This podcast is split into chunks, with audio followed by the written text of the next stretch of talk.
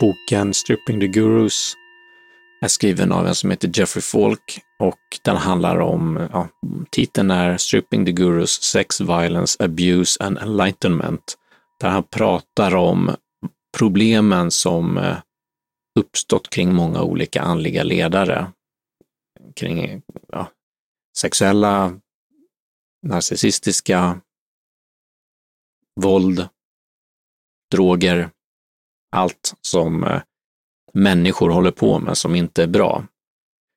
Eh, jag kollar igenom listan här på olika andliga ledare som han har med och det är Ramakrishna, Vivekananda, Aurobindo, Krishnamurti. Han skriver om Zen som ett kapitel, alltså zen-buddhism. Maharishi Mahesh Yogi, den här transcendental, meditations, han som skapade det. Ramdas, eh, som ja, den här västerländska läraren som tog namnet. Eh, han hette Richard Alpert och var professor på Harvard. Eh, Satya Sai Baba, eh, en lärare till en av dem som jag intervjuat på kanalen. Han pratar om scientologi. Eh, ja, Shugyon Trungpa, en känd eh, från Tibet om en västerländsk lärare, eller undervisat i västerlandet i alla fall, Muktananda Eh, Shri Rainish, det är Osho. Det finns en eh, lång dokumentär som heter Wild Wild West på Netflix som handlar om honom. Adida, Andrew Cohen, Dalai Lama också. Katolska kyrkan och Yogananda. Så det är ett stort antal av de här, eh, bland de största namnen som finns inom andligheten skulle man kunna säga. Och Boken finns online. Den finns på strippingthegurus.com. Jag lägger in det i beskrivningen. Så den är gratis bok, eh, självpublicerad av Jeffrey Falk. Kom för ett gäng år sedan faktiskt. Säkert, eh, ja, jag ser inte vad det är nu, men 10-15 år sedan åtminstone. Och jag läste igenom den då. Har inte läst den på väldigt länge och eh, kommer nog inte göra det nu heller.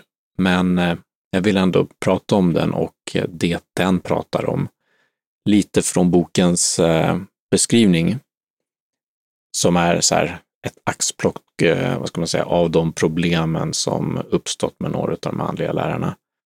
Han skriver att Ramakrishna was a homoerotic pedophile. Uh, his chief disciple Vivekananda då visited brothels in India.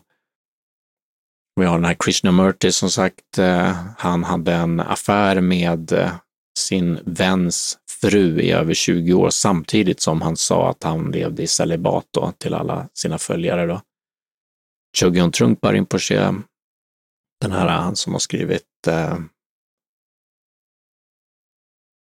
jag kommer inte ihåg vad den heter. Ja, han har skrivit ett gäng böcker i alla fall, väldigt bra tycker jag. Eh, han söp ihjäl sig.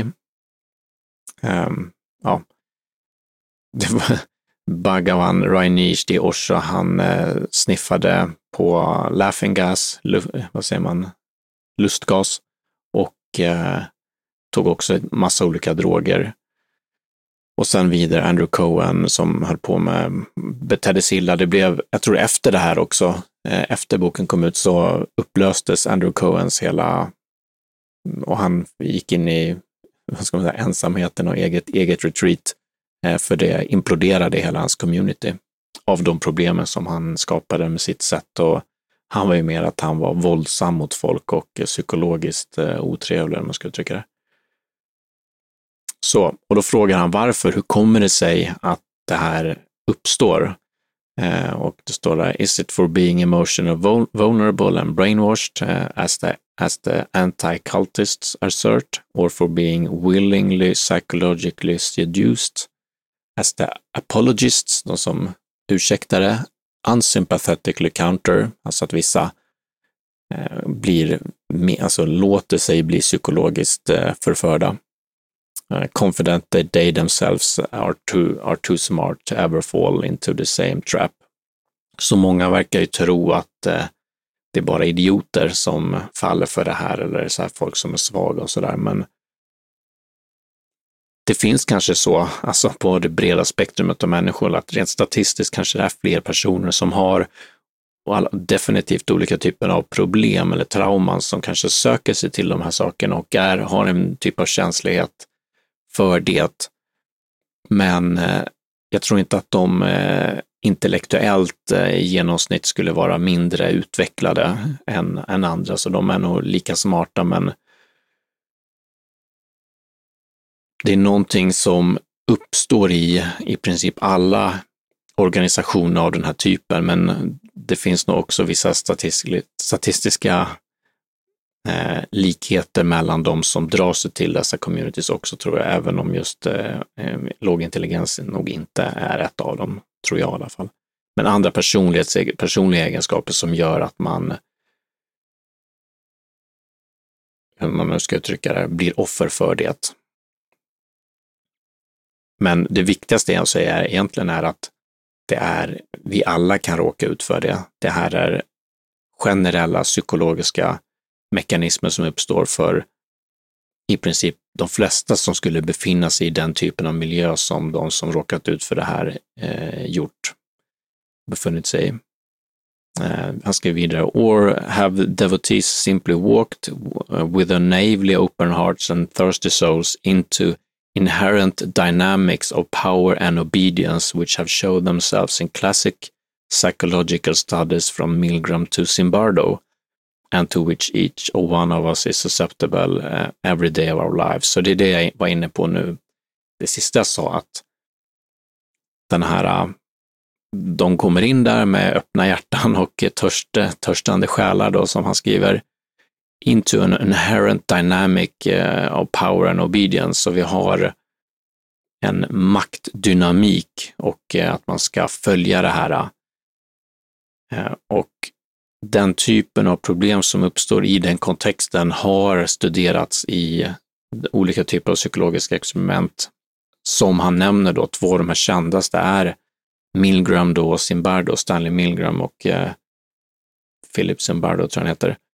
Så Milgram, Milgram har det här kända testet som efter andra världskriget tror jag så undrar folk hur tusan kunde det där hända? Varför gick folk med på det där och hur följde de bara order? Och då tog han fram det här obedience to authority eh, test eller obedience to authority, authority study. Så han hade en person, en testperson då, försöksperson som gick in i ett rum och där satt en auktoritet, någon läkare eller något sånt där som berätta att du ska skruva upp den här, äh, det är ett lärande experiment, det finns en person där bakom väggen eller bakom vad det nu var, eh, som egentligen var en skådis då, som låtsades bara. Eh, och eh, den här läkaren sa till, sa till försökspersonen att du ska skruva upp, du ska ge den här elektriska stötar när de svarar fel på frågorna och det är ett sätt att lära sig då. Och inför den här studien så trodde de själva då, Milgram och kollegor, att ja, men de flesta kommer nog inte gå över, jag minns inte vad det var nu, men säg de flesta, de gissar att de inte kommer gå över 30 procent kraft ens, sen kommer de vilja sluta. Men vad de upptäckte var att en majoritet gick upp till maxeffekt. och, eh, och det var att den här läkaren då som satt med där, eller vad det var någon var för någonting, försöksledare, sa bara, ja men nu får du, ja, får du höja lite till och får höja lite till. Och den här skådisen då, men det här visste inte försökspersonen, men skådisen börjar skrika och säga så här att, ja men, aj, aj, aj, det gör så ont, eh, jag orkar inte med och till slut tror jag på 100 procent så här föll ner eh, och sa inget längre, potentiellt död. Och där tänker folk samma sak, det där skulle aldrig jag göra, det låter ju sjukt. Likt soldater i andra världskriget eller sånt. Men eh, så är det inte, utan det här var ju helt vanliga personer. Som college-studenter och vad det nu är för folk som de har på de här eh, testen. Vanliga människor i alla fall. Och de gjorde det här. Det gick att få dem till det, för de följde det auktoriteter sa blint. Det fanns vissa som inte gjorde det också. Det blir en annan diskussion kanske, men det, det finns vissa variabler som kan påverka att människor står upp mot auktoritet både personliga egenskaper och eh, vad Lawrence Kohlberg, en annan forskare som var samtida med Milgren, visade att förmågan att eh, kunna resonera om moraliska frågor och påverkar till viss del. Och det kanske säger emot lite grann det jag sa tidigare, för det har ju delvis med, med en typ av intelligens kring förståelse av eh, moraliska spörsmål att göra. Så, ja. Nästa är Zimbardo då, som gjorde Stanford Prison Experiment och Stanford Prison Experiment gick ut på att eh, de var på Stanford då i universitetet och eh, de använde, tror jag, lokalerna, källarlokalerna där för att eh, skapa det här experimentet där det var prison experiment, så det var fångar och sen så var det vakter då som vaktade dem. Och allt det här var college-studenter eh, då, folk som pluggade på det universitetet som hade fått anmäla sig frivilligt och var med i en studie. Och de randomiserade dem då till antingen eh, slumpmässigt, alltså blev de fångar eller fångvaktare och de plockade ut, de gjorde lite psykologiska tester på dem i förväg, så de plockade ut alla som stack iväg mycket på narcissism eller andra så här variabler som de inte ville ha med i studien. Så det var igen då citattecken normala personer som hade slumpats till den ena eller andra kategorin av vara fångar eller fångvaktare. Där så havererade det också kan man säga. eller den, den andra studien havererade inte, men folk betedde sig mycket mer illa än vad de hade kunnat förvänta sig. Det, de fångvaktarna blev eh, eh, fascistiska, om man ska uttrycka det. De blev otrevliga, gjorde massa gränslösa saker mot eh, fångarna och eh, fångarna gick in i fångrollen. De slogs också, de som gjorde experimentet, alltså Zimbardo och kompani, att fångarna aldrig någonsin sa jag vill inte göra det här experimentet mer, liksom, släpp ut mig härifrån. Utan de fortsatte bara att göra det där och det slå, det blir också tydligt hur vi går in i de här rollerna, i den här dynamiken som eh, eh Jeffrey Falk skriver om the inherent eh, dynamics of power and obedience, att vi det är som att vi skapta för att bara iträda olika roller och här inträder sig folk eh, fångare och fångvaktare och så den här osunda relationen som så lätt uppstår där uppstod och de var tvungna att avsluta experimentet efter några dagar bara för att det blev så hemskt. Eh, fångvaktarna betedde sig så illa mot fångarna. Men här ser vi, helt vanliga personer sätts i en speciell miljö då och det är det som jag tolkar att eh, Jeffrey Falk menar är anledningen till att de här problemen uppstår i dessa spirituella communities. Så då har han skrivit den här boken om det. Tänker vi ska kika på vad eh, folk på Amazon säger om, ehm, om boken. Man kan alltid kolla vad eh, folk ger för betyg och lite grann vad de säger. Den får ganska spridda skurar. Det finns bara 71 Eh, stycken personer som har tyckt till överhuvudtaget och eh, medlet blir väl mer mot mitten här. Och eh, en del, 33 procent, ger bara en stjärna och mm, ja, 20 procent ger fem stjärnor, så det är ganska intressant spridning där med 22 procent fyra och 20 procent tre. Så en del tycker att det bara är skräp och men en majoritet tycker att det finns någonting bra eller meningsfullt eh, i boken. Och när man läser eh, vad de skriver så är det min bild i alla fall, att vad han, det folk gillar eller tycker är bra är att det mesta som han skriver om de här personerna är eller själva grund, grundresonemanget, att det är problematiskt med dessa spirituella communities, att vi har en massa andliga lärare som beter sig illa och kommer undan med det ungefär.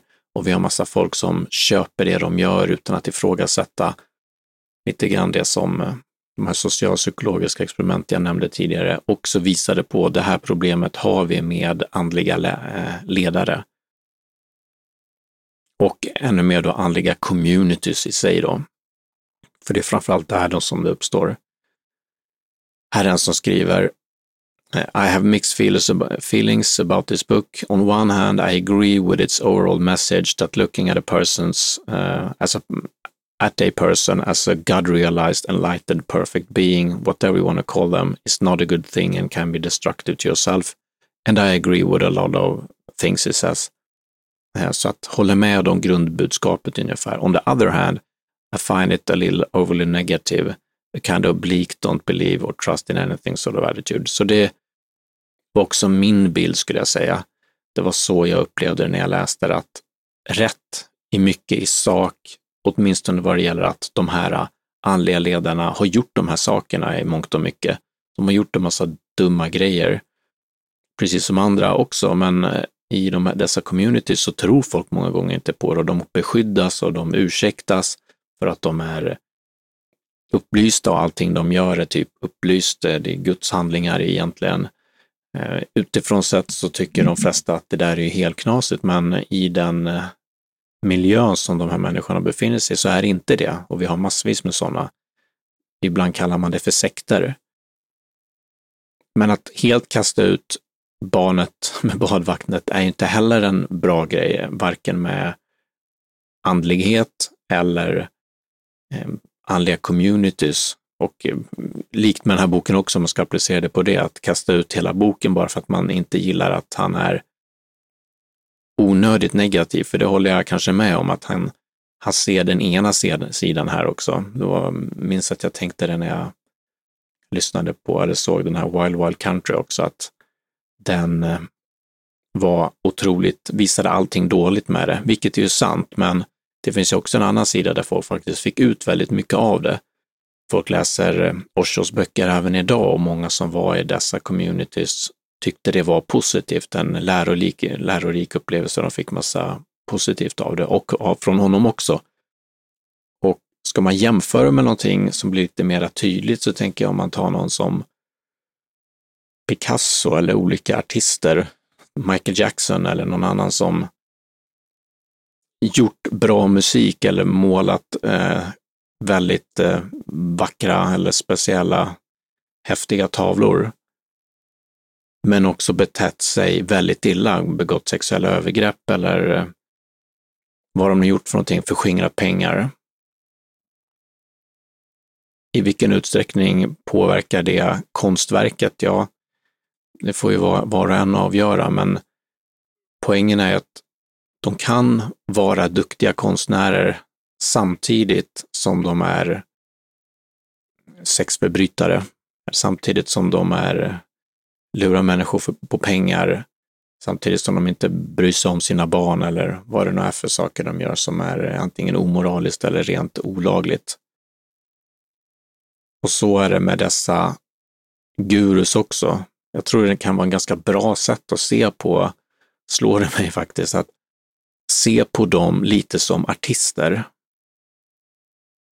De är ganska världs, världsfrånvända. De har inte koll på hur det egentligen ser ut i en vanlig värld, för de lever avskilt och i sin egen lilla bubbla och de har massa ja-sägare runt sig, ungefär som kändisar. ungefär. Eh, men med en ännu mera ovanlig, om man ska säga, världsbild såklart, eftersom de har de här andliga inslagen.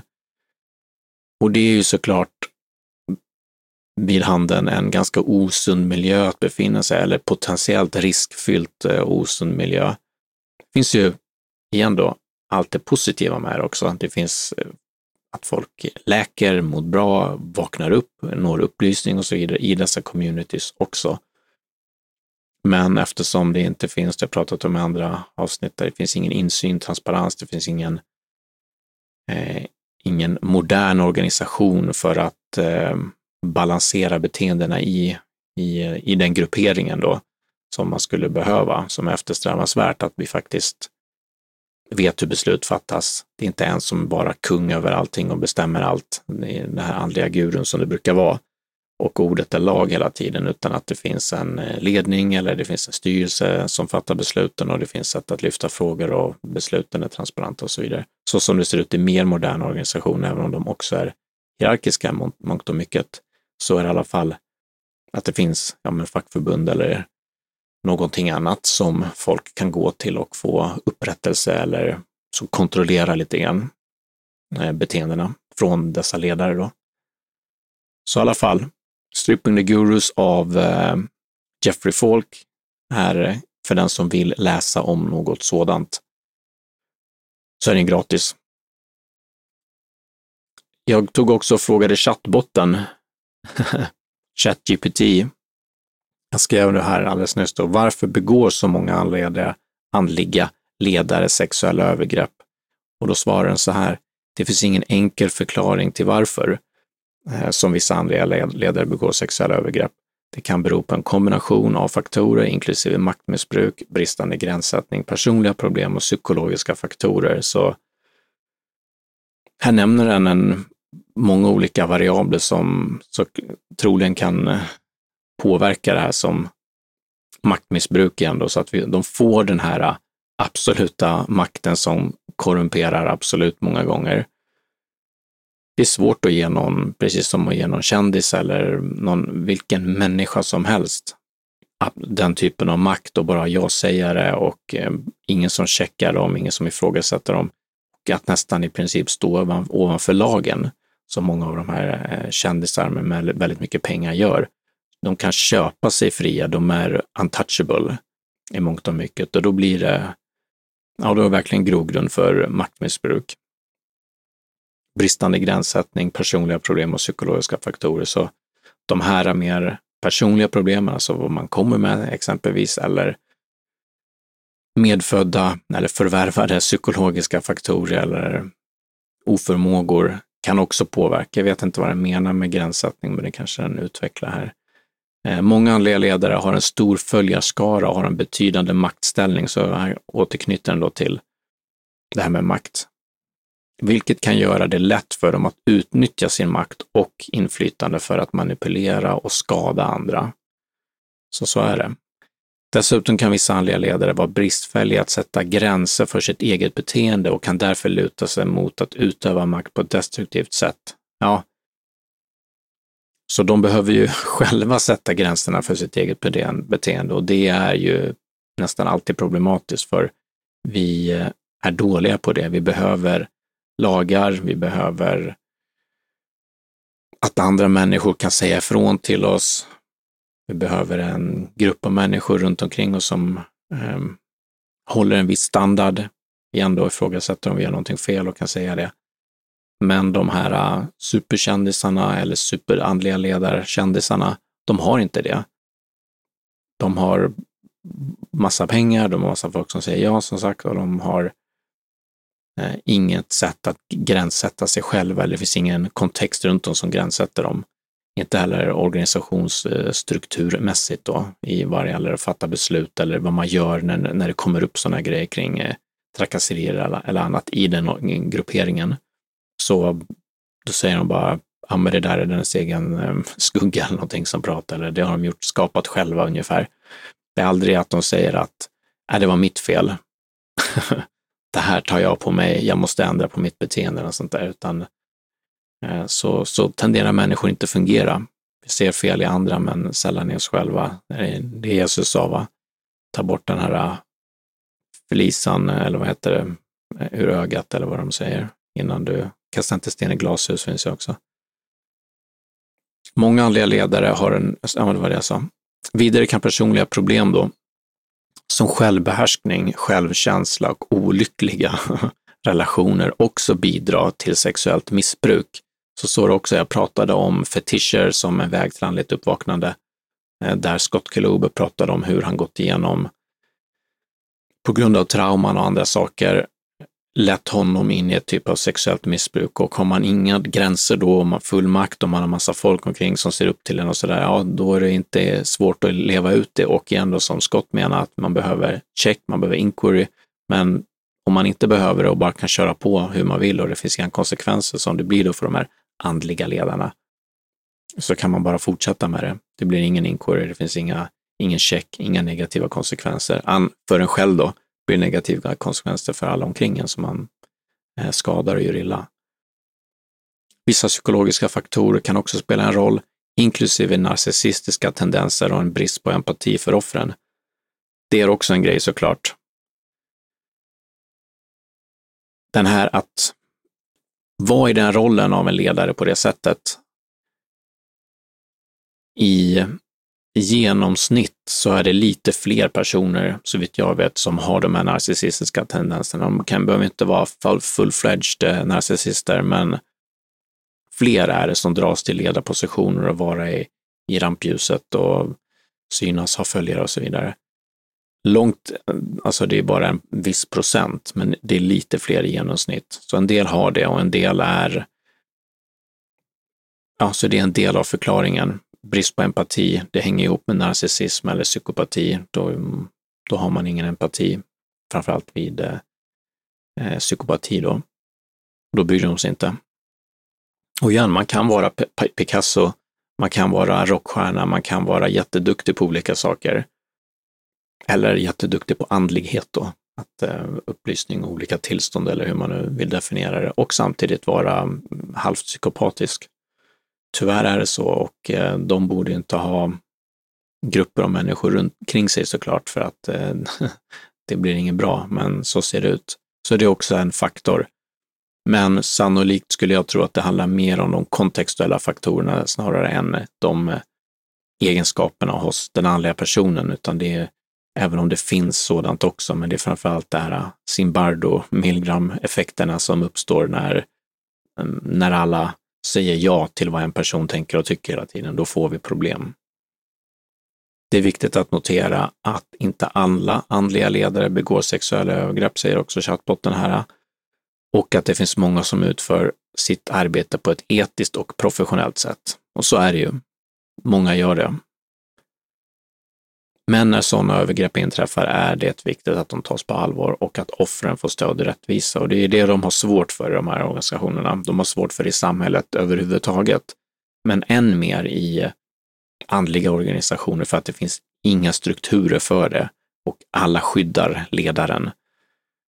Eh, eller alla, alltså i, i stort i alla fall. Nu finns det ju de här mer och mer som kommer ut, likt med metoo då och andra som faktiskt eh, skriver ner och säger det här är inte okej, okay, det här har hänt och så. För vi har förstått att man kan göra så.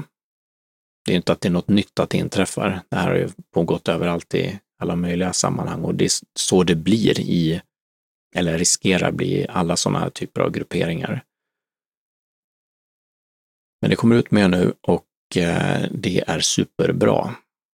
Så vi närmar oss mer och mer det, men de manliga organisationerna skulle jag säga är efter, de är långt efter vanliga företag som jag pratade om tidigare också, vanliga organisationer som har mycket mer insyn, mycket mer regler, lagar som reglerar beteendena igen då fackförbund, skyddsombud och saker som finns på olika arbetsplatser. Det finns inte där. Eh, men en del, bör, en del andliga organisationer börjar eh, så sakteliga att implementera det. Och människor som söker sig till det blir mer medvetna om det. Men eftersom kontexten ser ut på det här sättet, eftersom att det blir så här, äh, man har återupprepat Milgram-experimenten äh, i mer modern tid och man får samma resultat igen. Vi är byggda på det sättet att det blir så, vi blir, beter oss på det sättet. Vi kommer in i den här gruppmentaliteten. Stockholmssyndromet om man vill kalla det. Jag vet inte om det verkligen är bevisat att det funkar på det sättet eh, eller var så.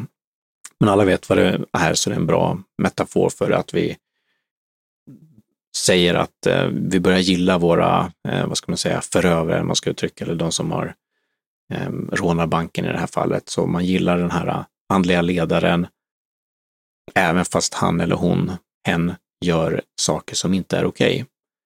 Och det är någonting som vi nog gör gott i att komma ifrån, att se att alla människor är människor med eh, begränsningar och brister.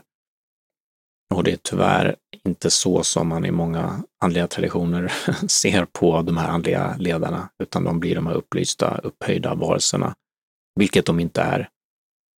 Annat än att de är det på samma sätt som Picasso är en extremt eh, duktig konstnär, eller Michael Jackson är en väldigt bra mm, artist. Ehm, men de har de här andra problemen också och om man inte adresserar dem så då får man de här problemen som, som vi har idag. Så Tack för mig.